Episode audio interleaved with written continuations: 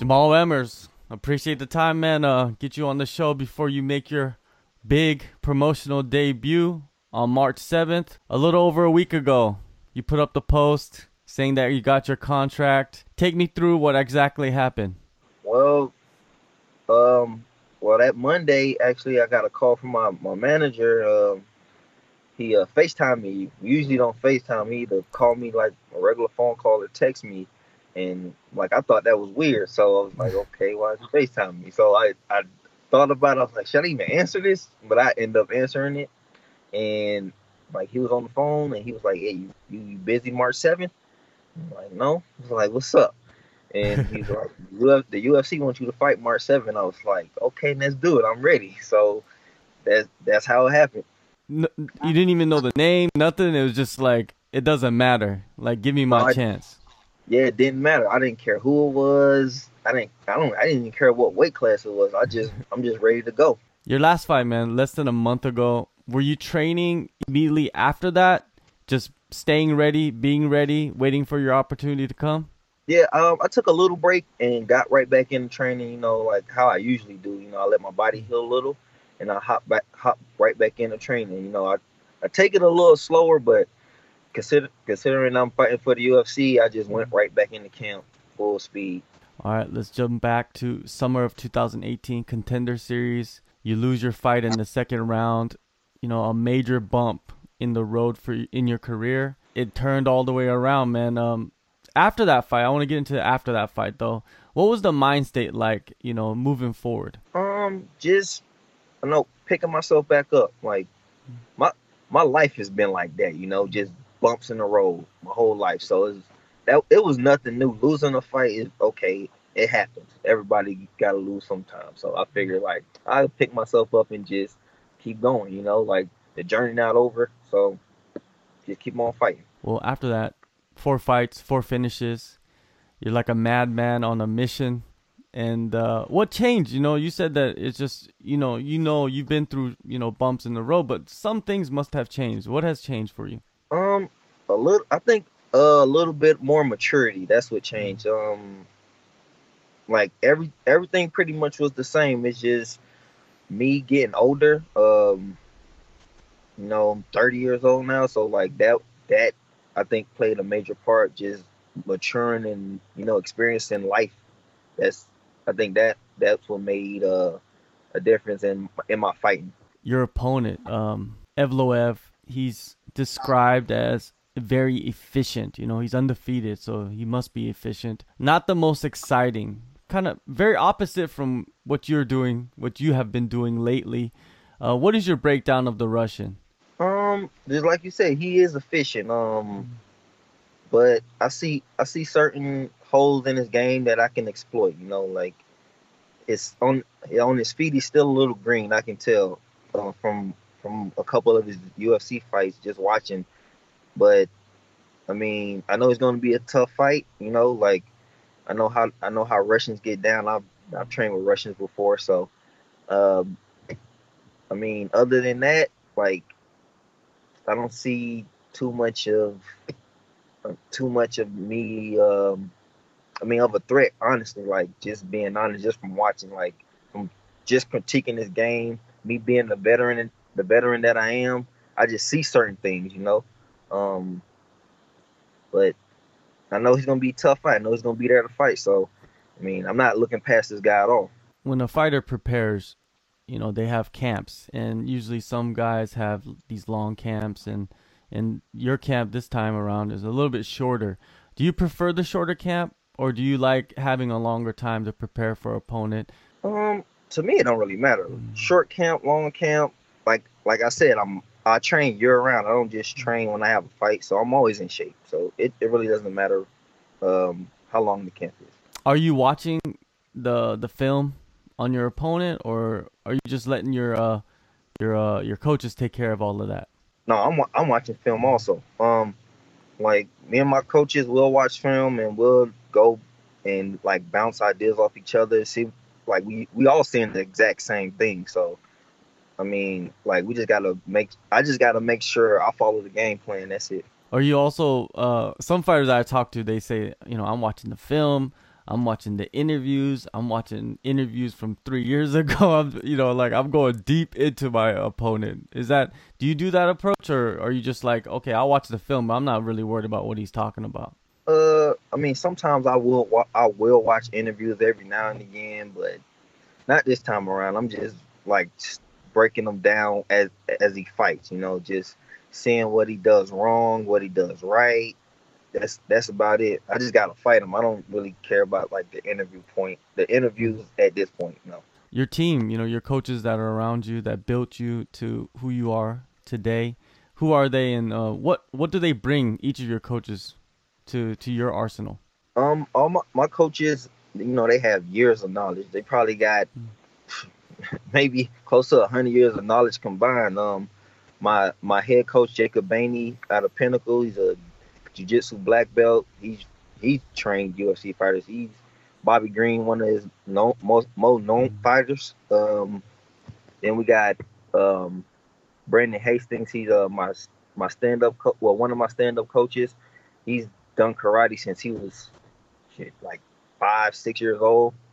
I got another coach out in LA, one of my striking coaches, Rod. He's been doing this since he was young too. And then Ben Jones at CSW. What else can I say about the guys at CSW? They've been around forever. So I got a lot of coaches with a lot of knowledge. So I just gotta follow their lead, just do whatever they tell me, what they need me to do, and just stick to that. Your sparring partners, your drilling partners, who have they been for the last couple of camps? Darion Caldwell.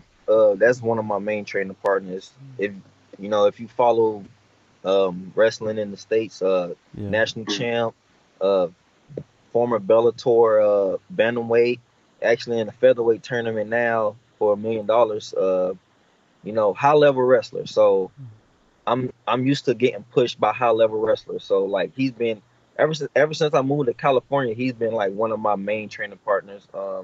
I got Jacob Rosales out of CSW also, jiu-jitsu black belt, great catch wrestler.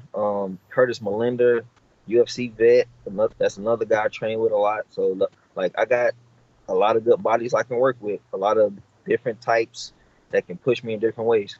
Caldwell, going back to him, his fight in the tournament when he faced off against A Borch, and man, that was just a phenomenal performance, man. It just showed you that he's actually elevating his skill set too by, dominating that fight. Because I think a lot of people underestimated him in that fight going in. Yeah, most definitely. I knew going in, just helping them prepare for that fight, I was like, man, he got this. It's I was surprised he didn't finish it a little sooner. Because knowing him, he was in camp, he was just firing. I was like, oh man, he's looking amazing in camp. But he still got the job done regardless, so I'm proud of him. Well, when your teammate goes out there, a close sparring partner of yours, and does a phenomenal job like that, it must add something to your confidence, right, moving forward? Yeah, most definitely. Just knowing that I saw what he did, and I know I train with him every day, and I'm like, man, this dude's one of the top guys in the world, and I get to be a part of his journey. He's a part of mine. It's an amazing thing, So just seeing him win and move on in the tournament, it boosts my confidence a little bit too, You mentioned your head coach, jiu-jitsu black belt. Then you mentioned one of your sparring partners who's into the catch wrestling, and what differences do you see in those two different styles? Because a lot of people have arguments over that. Oh, I like the catch wrestling. It's more gritty. It's just how can I hurt this person? I kind of like that, So, rolling with him, he'll use some of his catch stuff on me, and I'll be like, hey, you gotta show me that. I like that. And he'll show me. So, I like that part of the game. It's more like a dirtier version of jiu-jitsu, and I like it. Your fight coming up, UFC 248. What are you expecting out of yourself? What type of performance do you want to have in front of that, massive crowd? I'm always looking for the W. So I that's my main objective. my last couple of fights haven't been boring, so I don't expect to be in a boring fight this fight. But I mean, we just have to see, you know, like they say, styles make fights. Who knows? I might have the recipe for him. We just never know, but we'll find out soon. We might see that catch wrestling, huh? Yeah.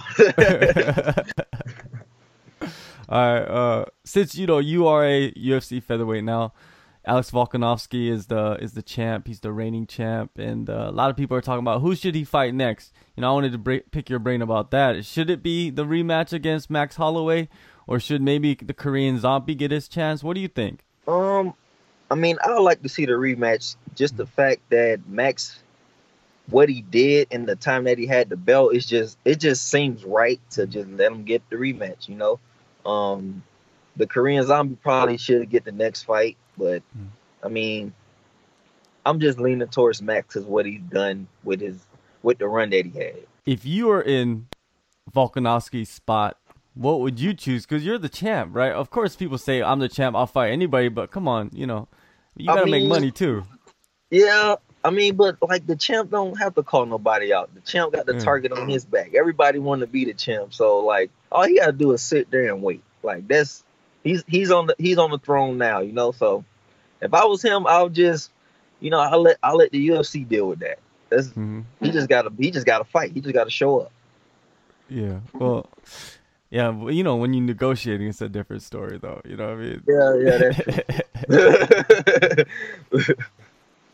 All right, one last thing before I let you go. You know, there's so many different types of individuals in combat sports, and you are different from everybody else. When you look at it, you know, most of the time there's only two types. There's the martial artist, or the prize fighter. Like, where do you put yourself? That's a good question. I never really thought about that. I mean, I understand that at the end of the day it's a business, but at the same time, I like martial arts as a whole, you know, like not just like one type. I just like it as a whole. So I probably couldn't put myself in a box, you know, like, because I mean, I don't know how to call that one. That's a tough one right there. All right, I might have to come back to that in the future, you know, after you get a couple more fights and get those pockets full and see what happens. All right, man. Well, March 7th, UFC 248. Las Vegas, Nevada, USA. Jamall Emmers makes his UFC debut, man. It sounds good to say. Thank you so much. Good luck on the fight. Good luck on your future. Good luck on everything else that you're doing in your life. And we'll speak soon. All right. Thanks for having me.